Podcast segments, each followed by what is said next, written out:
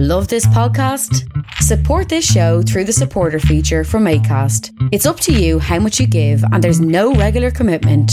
Just hit the link in the show description to support now. Many of us have those stubborn pounds that seem impossible to lose, no matter how good we eat or how hard we work out. My solution is PlushCare.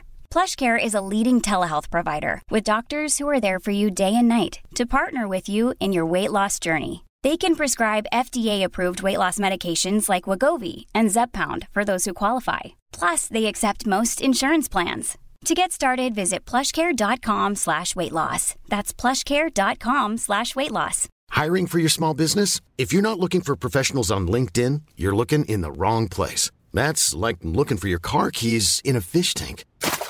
LinkedIn helps you hire professionals you can't find anywhere else, even those who aren't actively searching for a new job but might be open to the perfect role. In a given month, over 70% of LinkedIn users don't even visit other leading job sites. So start looking in the right place. With LinkedIn, you can hire professionals like a professional. Post your free job on linkedin.com slash people today. She's a queen, mother, sister, daughter, neighbor, lover. He's a king, father, brother, son of every stranger. We sing, sounds better when we get together. One thing we got to learn to do take care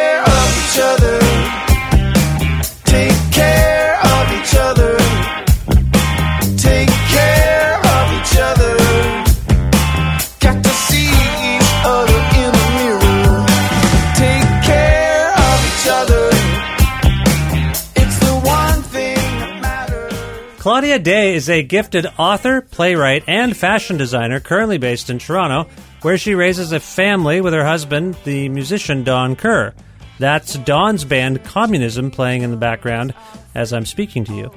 Claudia's debut novel was 2004's critically acclaimed Stunt, which was a stunning and surreal story about a young girl in Toronto gathering clues to locate her father, who is up and vanished after leaving behind a cryptic farewell note.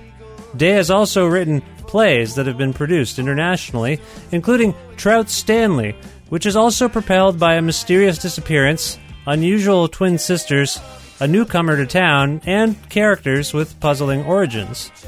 Dey's long standing fascination with the strangeness of people in family dynamics and humanity's relationship with erasure or vanishing has never resulted in as compelling a narrative as her latest novel, Heartbreaker, which is out now via HarperCollins.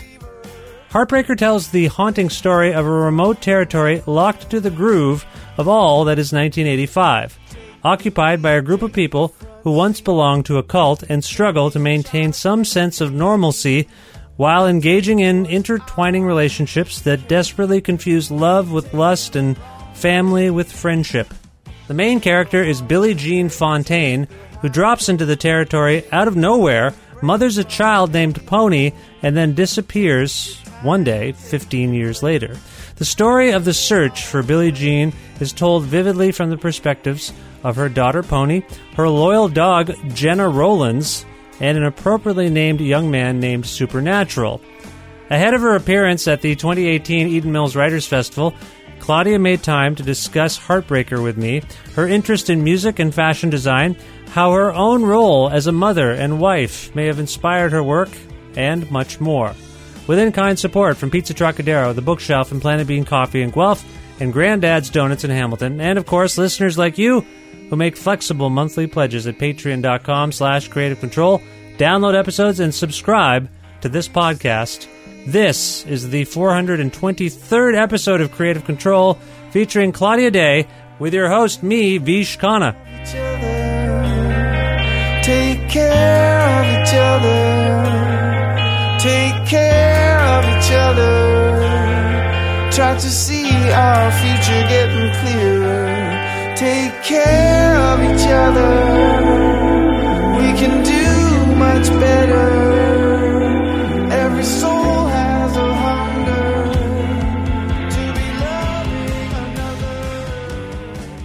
Hi, Claudia. How's it going? Hi, good Vish. How are you? I'm pretty well. I'm pretty well. Where in the world are you today? Today I am in my writing studio in the west end of Toronto. Very nice. You've been in Toronto as far as I know forever. How long have you been in Toronto? I can't remember.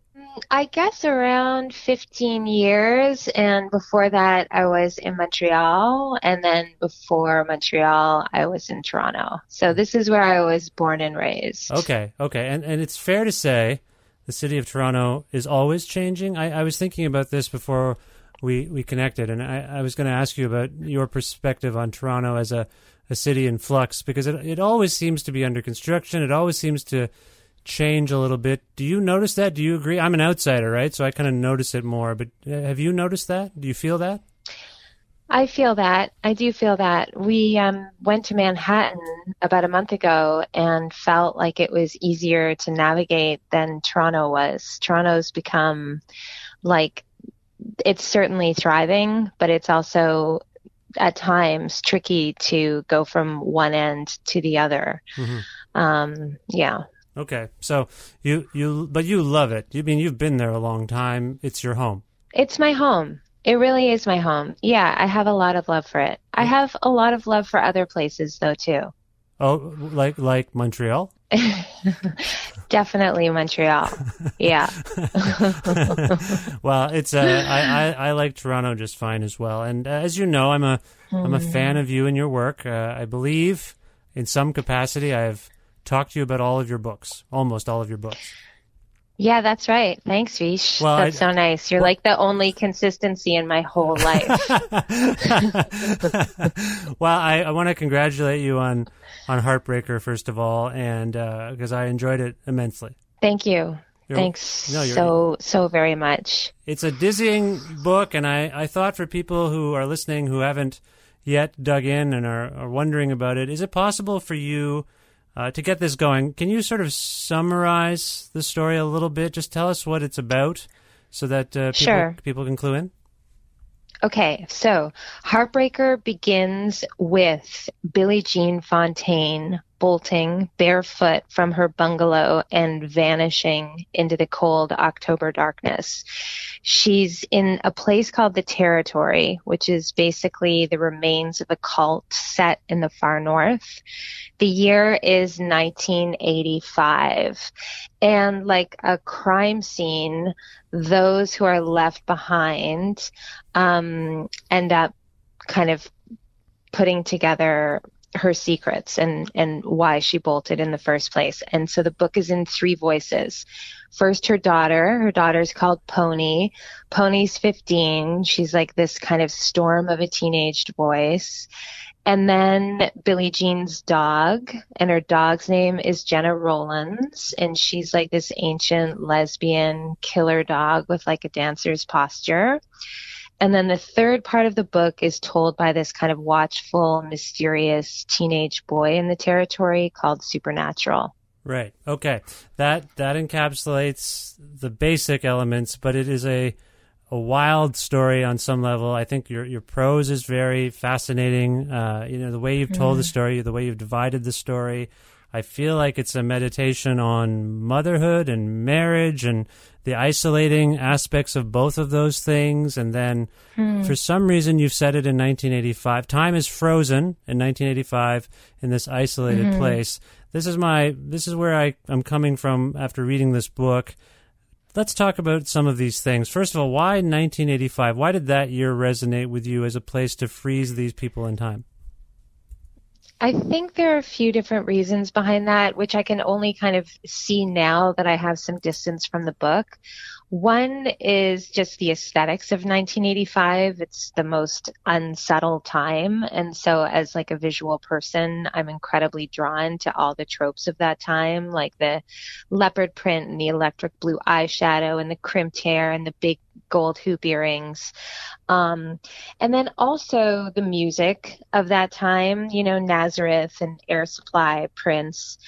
Um, and then I think on a deeper level, well, technically, it would be very hard to write the story of a woman vanishing with the technology that we have now. Mm. You know, phones have made our lives so unmysterious, and it's like impossible to disappear. um, with GPSs and everything else that's on hand. So I think that was the other big aspect was like revisiting a time inside humanity that was like much more peopled and much less robotic. Okay, that that's fair. Does that time resonate with you personally? Was 1985 a big year for you? Well, I guess I was 13 in 1985. So, you know, I was in like the bodysuit and the high waisted jeans, like going to a ravine at night and meeting up with my friends and like leaning into a mirror and you know, trying new things with my face and that whole thing of like puberty is such an extreme time of transition and I'm so drawn to those extreme times. Mm-hmm. Um, you know, adolescence is like the feeling of excitement. You're in this like constant conversation with yourself and every night could be the night that changes your life. You know, so I think that that's why I wanted to return essentially to the feeling of that year and that time.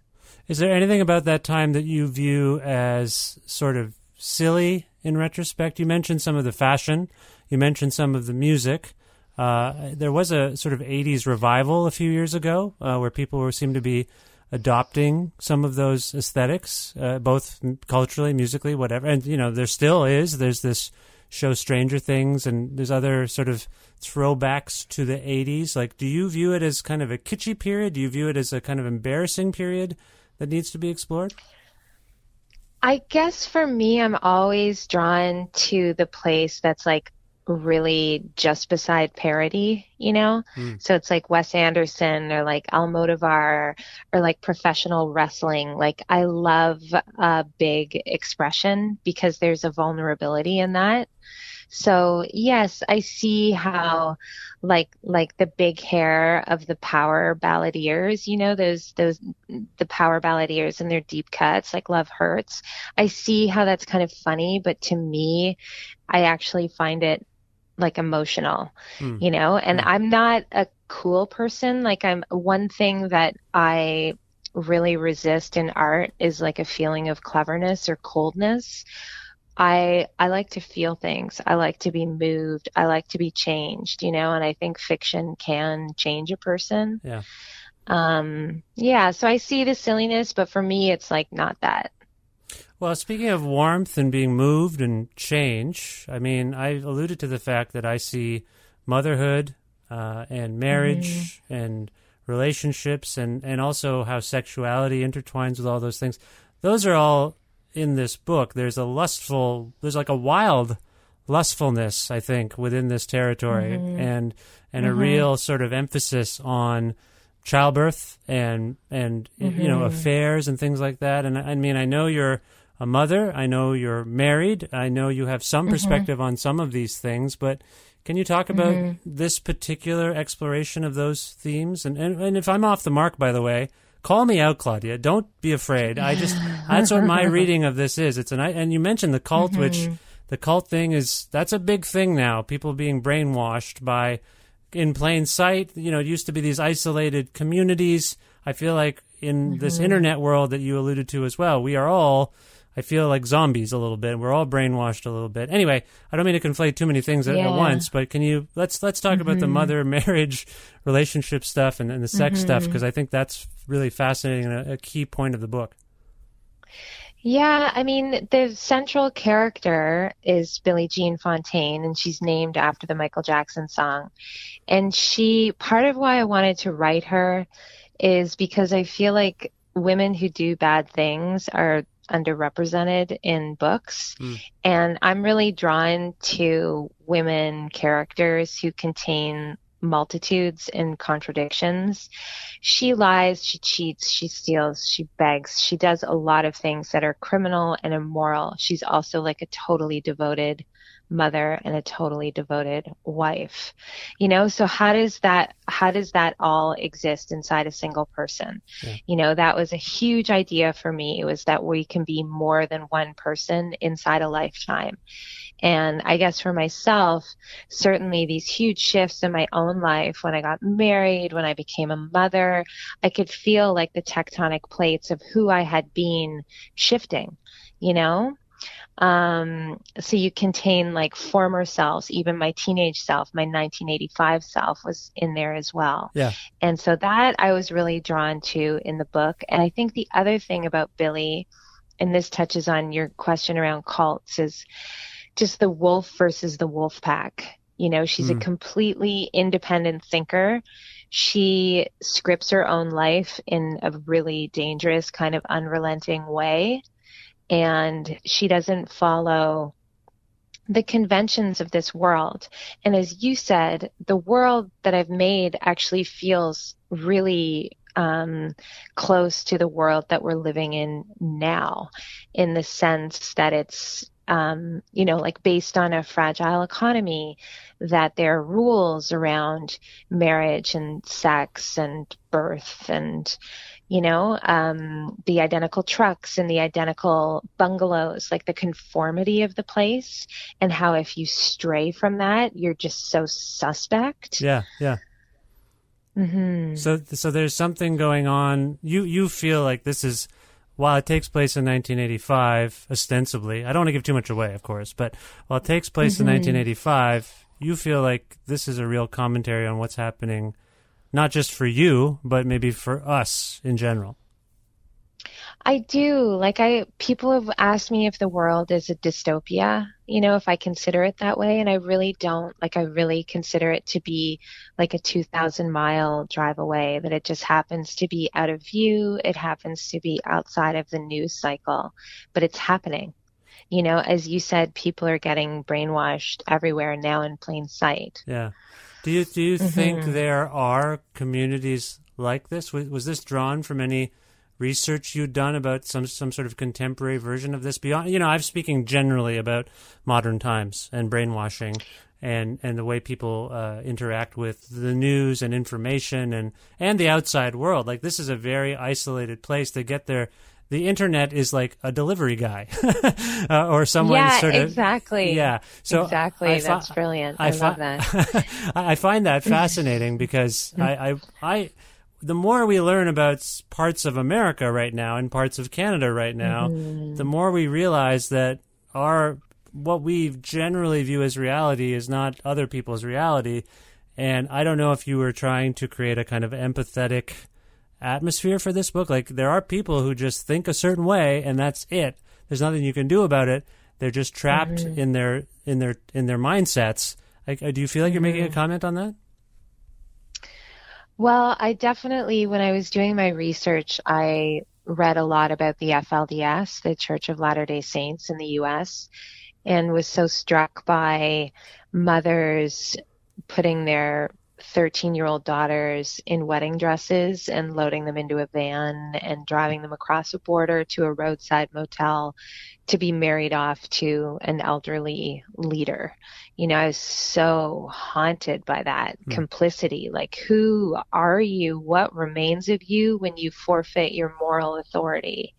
You know so that was definitely a preoccupation and that's ongoing for me and you can see even just visually how that entered the book with the big hair designs and the pastel prairie dresses yeah. and all of that um, but then on a personal note, I realized that, you know, I spent eight summers in lumber camps tree planting and then cooking.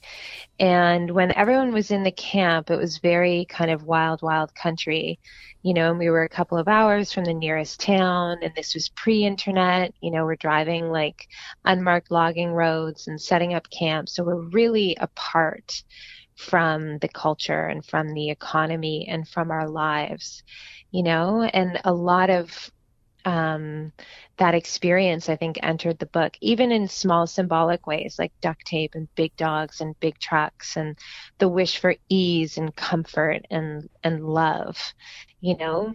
But it also, when the planters would leave for the day and I was alone and I didn't have a walkie talkie and I didn't have a truck, I had that feeling of like, I could just disappear.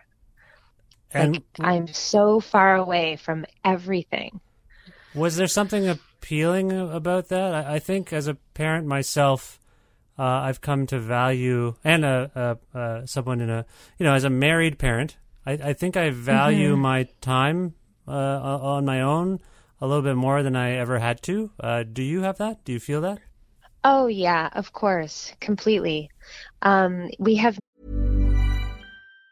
Planning for your next trip? Elevate your travel style with Quince. Quince has all the jet setting essentials you'll want for your next getaway, like European linen, premium luggage options, buttery soft Italian leather bags, and so much more. And it's all priced at 50 to 80% less than similar brands. Plus, Quince only works with factories that use safe and ethical manufacturing practices. Pack your bags with high-quality essentials you'll be wearing for vacations to come with Quince. Go to quince.com slash trip for free shipping and 365-day returns. Hey, it's Ryan Reynolds, and I'm here with Keith, co-star of my upcoming film, If, only in theaters May 17th. Do you want to tell people the big news?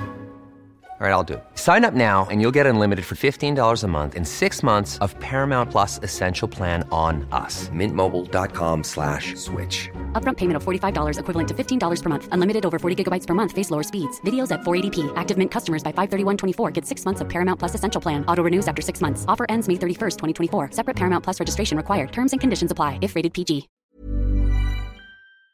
No idea how much freedom we have before we become parents and then you become a parent and it's like the death of miscellany. It's yeah. like all of that time in your head dreaming is like replaced by like this kind of dutiful list that's actually really important. Right. Um so yeah i think i mean one thing that's kind of beautiful is as your children get a little bit older they end up having like a concurrent wish for autonomy, I think. Right. You know, just as you want to close a door and be on their own, they feel exactly the same way. And and that's reflected, I think, in the rebelliousness of Pony uh, on some level in mm-hmm. this book. And mm-hmm. I mean, that is a very interesting character. I want to ask about this division um, as a as a sort of structural choice. This notion of dividing the story from three perspectives and maybe why you thought that was an effective way of telling this same story um, because it's really one incident yeah. that drives the book and i mean mm. obviously the perspective of a dog um, is a bit unusual, mm-hmm. and the dog's name is jenna mm-hmm. Rowlands, which is also fascinating. Yeah. uh, an actress, uh, maybe a little bit like Billie Jean. And I, I should say, Billie Jean. Mm. I didn't even I forgot about this notion that Billie Jean is named after this Michael Jackson song about mm. um, paternity and uh, where a mm-hmm. child's mm-hmm. who a child's mother might act, or father and mother might actually be, which is a recurring theme in the book as well. Anyway, uh, can you talk about the the structural choice of dividing uh, this narrative th- these these three ways? Well, I it came to me really like I I'm not one of those writers who maps out books. Like I really work kind of intuitively, and that came to me really early um, girl, dog, boy, and structuring the story that way. I think I'm, because of my dark mind, very drawn to the idea of like a police report, like a crime is committed, and then you have a group of eyewitnesses, and depending on their perspective and their relationship to the victim, um, or whoever kind of occupies the center of the crime, then you end up solving it you know, but they'll all have a different lens and they'll all have a different view mm. and a different investment in in what's happening. Um, and I felt like Pony is like a slice of wildness, you know, she's 15, she's got a lot of secrets, she has a lot of anger, she's coping with the betrayal that she feels. You know, her mom has abandoned her and her mom has essentially been shut in for like three months before she bolted from the house. And then Gena, the dog, is sort of aristocratic. She has this like stateliness. Yeah. Um, she's kind of erudite and, and, and polite, and she has a huge amount of the backstory. Um, because she's like a witness. She's a guard and a confessional and all of those things. Yeah, yeah. And then Soups is kind of most inside the world, like the real world. He's got like deep geekiness and like a digital watch and he's like tracking the scene and the search operation. And, you know, so in a way it's like the book moves from the internal to the external. Right, right. Given the progression of the voices. And so it could only really conclude with Soups in his section. Right. Okay. I mean, I'm I'm hoping that all of this drives people who are listening right now to, to pick up this book uh, because I, mm. I I really enjoy it, and I it, I mentioned that your prose is particularly striking and distinctive and, and poetic, and I thought at this point, I would just ask you a little bit about your writing background. As I mentioned earlier, Mm. I'm familiar with.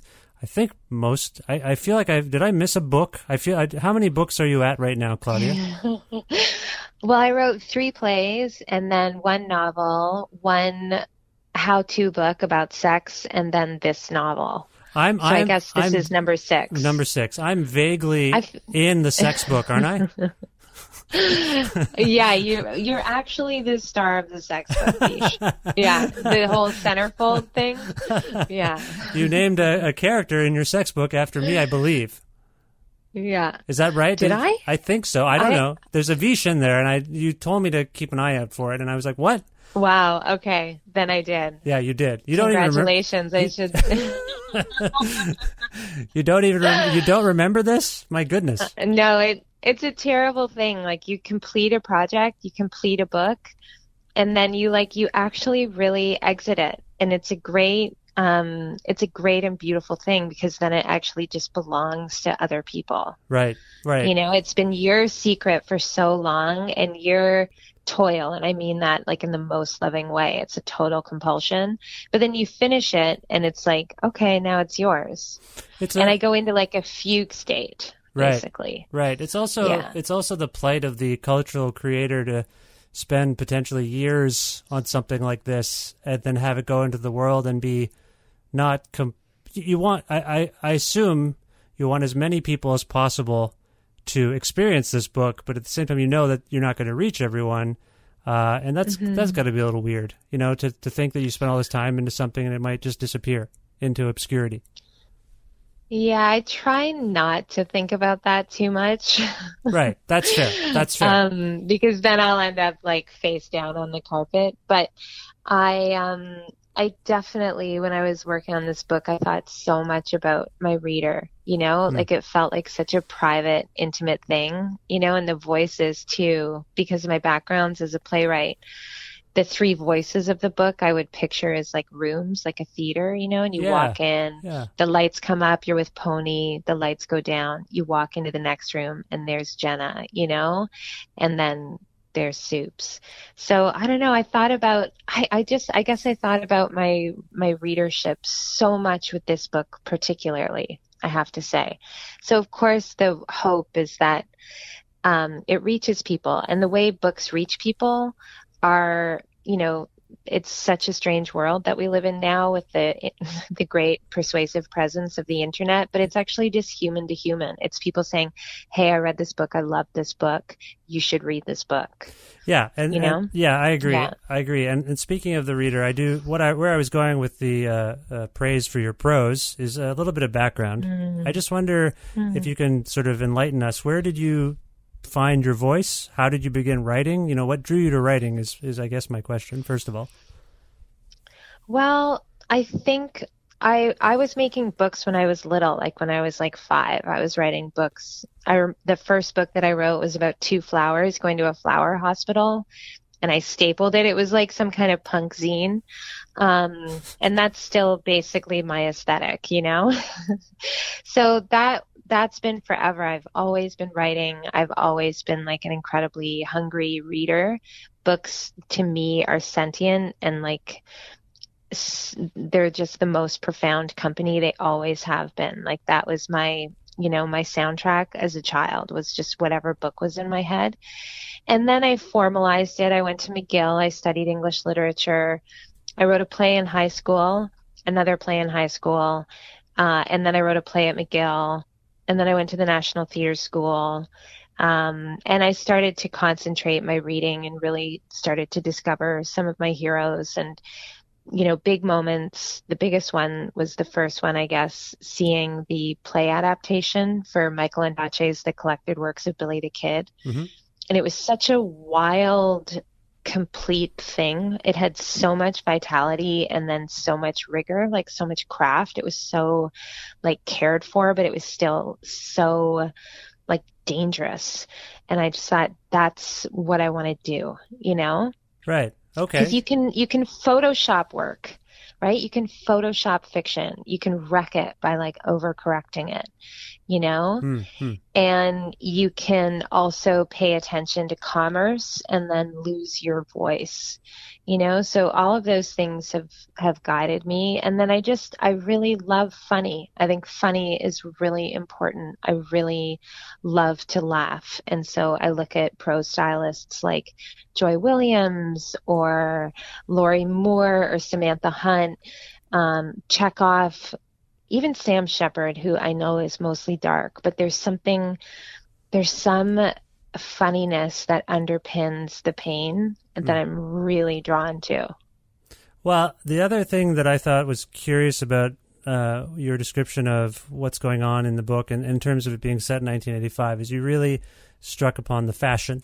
And I know you're interested in fashion. You- uh, correct me if I'm wrong. You're you're you're a fashion designer. Yeah, that's right. Yeah. Okay. So you you, you got into writing, and you, you explained that. How do you get into fashion per se? I mean, really, I've always had a love for dressing. It's always been a really creative act for me. I grew up with my mom and my sister just essentially playing dress up and then leaving the house and whatever confections we came up with. Um, so it was always a huge part of how I expressed myself. And then between books, my closest friend and I, we both just had babies. So we were like probably wildly underslept and like full of romance, decided to start this design studio called Horses Atelier. So that was about six years ago now. Okay. Um, and then it really became, you know, a business very quickly. And it's, it's a huge joy and it's very different from writing. It's hugely visual and technical and administrative, and writing can be those things as well. But they complement each other. They're like two worlds, two places that I get to live. And I visit one and then I visit the other and go between them. So fashion, for from my perspective, is either uh, it can be practical, it can be an art project. Where where does your, in terms of your work as a fashion designer, are you making things that you know one person would wear down a runway and then that would be kind of it, or are you making things that people can actually wear uh, all the time? Wow. Is that a, is that a weird question? like- I, is that an ignorant? No, no, no. I, I totally love that. I love that so much, Vish. I would say it's actually just like practical art. So it's practical in the sense that we only make what we most want to wear. And we make clothes for women whose days are very dynamic. Um, but we make things here in Toronto. So there's obviously a lot of politics um, in that. You know, we we live by our values, um, and we work with like mills in Europe mostly for to source our fabrics. So it's very fine, but very classic and timeless. okay. I would say. And I, maybe that sounded like Muhammad Ali. I, I, I don't mean to at all, but I'm, I'm trying to describe, I'm trying to give you a view of what it looks like. And I guess the two categories are, um, slip dresses and jumpsuits. We make a lot of workwear. Okay. So a lot of, um, yeah. Well, I have a theory. Tell me if you, you. I'm curious if you would agree with me, but I have a theory that musicians, in particular, drive fashion, drive the way we kind of behave Oh. aesthetically more than movie stars. I feel like movie stars copy musicians as well, and and kind of look a Mm. Oh. little bit like musicians. And I and I know that it's striking to me that in setting the book in 1985, most of the cultural references are musical or or fashion oriented, and so that's why Hmm. I wonder if you might be aligned with this notion that because I, I believe you love music as well, uh, and your life is immersed in some music, right? Definitely. Well, I married a musician, and so we have a recording studio just four floors beneath um, where I'm sitting right now. Right. But I love that idea so much, and that makes so much sense to me. And I haven't thought about that like sequence of influence that way ever. And I think that's totally brilliant and super true. it's like, you know, it all starts with like Blondie or David Bowie or, you know, Benjamin Clementine. Like you can see the, the, yeah, this, this sway that sway that they hold in terms of how we then want to look when we exit our houses. Yeah, I, I think there's something there, and I don't exactly know Mhm. what it is about musicians that would drive such things, but it seems to be true It's something I've noticed I think you should like maybe copyright that idea. okay. Well, I've set it out to the world now, so who knows what's going to happen? What could I do with that idea? I don't know what to do. Is that a, is that a book idea? Was that a was that an article? I got to do something with it. You're right. I think there's something going on. Yeah. Okay. I'll I'll, I'll start pitching it around. So speaking of uh, next projects, what's coming up next for you? I know you'll be uh, touring, so to speak, behind uh, Heartbreaker. You'll be you'll be traveling around to music or rather uh, writers festivals and things like that. Is that fair? Yeah, that's right. Yeah, and and amazing bookstores, and I'll be in conversation with some of my favorite brains, so that should be really fun. That's mostly September and October, and then I have another novel brewing um, in my head, but I can't talk about it. It's sort of like opening the door to the dark room. I have to keep it very secret. Sure. But, Yeah. but it's heartening to know that you've already got it because it's been a since Stunt came out in what year was it? Two thousand. Yeah, that's right. It's been a decade. It's like a space phenomenon. Like Yeah. it's been, I, I've, I, so it makes sense in a way for me in terms of my own internal logic that I have like a stack of ideas. Yeah. Okay, so it's the fact that you're Mhm. already moving on to another novel idea is is is excellent. Okay, so where can people learn more about Heartbreaker? Where can people learn more about you if they wish uh, on the internet Hmm. or wherever you'd like to send them, Claudia? Uh, that's so nice. Uh, well, I guess I have a website, which is, I don't know if that's the equivalent of having a MySpace, but I have a website and it's just my name, which is Claudia Dey. And then I do a lot on Instagram, uh, which is Claudia Daytona. And I visit Twitter every once in a while. Um, but mostly I will be in these various bookstores and writers festivals, and I much prefer like human to human contact whenever possible. So if you like to go to those things, come on over and say hello. Okay, and people can learn more about those appearances at is it claudiadey.com? You got it. Yeah, ClaudiaDey.com. exactly. Okay.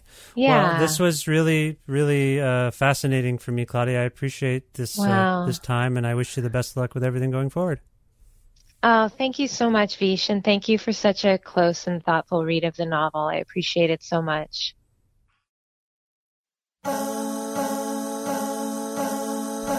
Special thanks again to the folks at HarperCollins and my friend Don Kerr and my other friend Claudia Dey. The last person, Claudia, was just on the 423rd episode of Creative Control, which is part of the Entertainment One podcast network and is available on all iOS and Android platforms and also on things like Spotify, YouTube, and Audio Boom. If you can't find an episode that you're looking for on any of those platforms, or if you wish to learn more about me and sign up for my regularly scheduled newsletter, please visit my website, vishkhanna.com. You can like Creative Control on Facebook, follow us on Twitter at Vish Creative, or follow me at VishKhanna. You can also listen to a radio show version of Creative Control on Wednesdays at noon Eastern Standard Time around the world at CFRU.ca or on an actual radio at 93.3 FM if you're in or near Guelph. Visit patreon.com slash creative control to make a flexible monthly donation and, and keep this podcast going. Thank you to everyone who pledges to our Patreon. Please consider pledging at patreon.com slash creative control. Thanks again to the in-kind support I received for this program from businesses and people who work at those businesses. Businesses like Pizza Trocadero, The Bookshelf, Planet Bean Coffee, and Granddad's Donuts. I'd also like to thank my pal Jim Guthrie. He lets me use the instrumental version of his song The Rest Is Yet to Come to end this show each week. Go to jimguthrie.org to learn more about Jim. And finally, thanks to you for listening to this show and subscribing to the podcast on whatever platform you use and downloading episodes and, and just telling your friends about it. I think that's the way the show is going to make its way into the world by people saying, Have you checked out this show? The show's not bad. It's pretty good. You should subscribe to it and, and listen to it so we can talk about what we heard together. That, that would be cool. So thanks to you, those among you who are already doing that, and, and I encourage the rest of you to do it as well. I have to go. I will talk to you soon. Bye for now.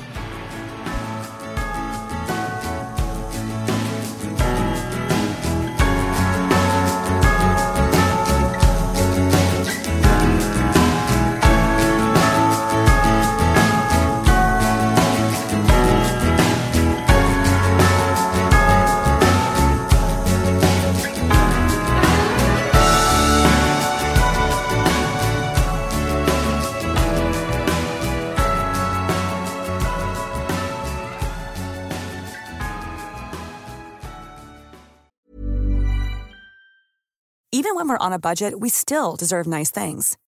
Quince is a place to scoop up stunning high end goods for 50 to 80% less than similar brands. They have buttery soft cashmere sweaters starting at $50, luxurious Italian leather bags, and so much more. Plus, Quince only works with factories that use safe, ethical, and responsible manufacturing. Get the high-end goods you'll love without the high price tag with Quince. Go to quince.com/style for free shipping and 365-day returns.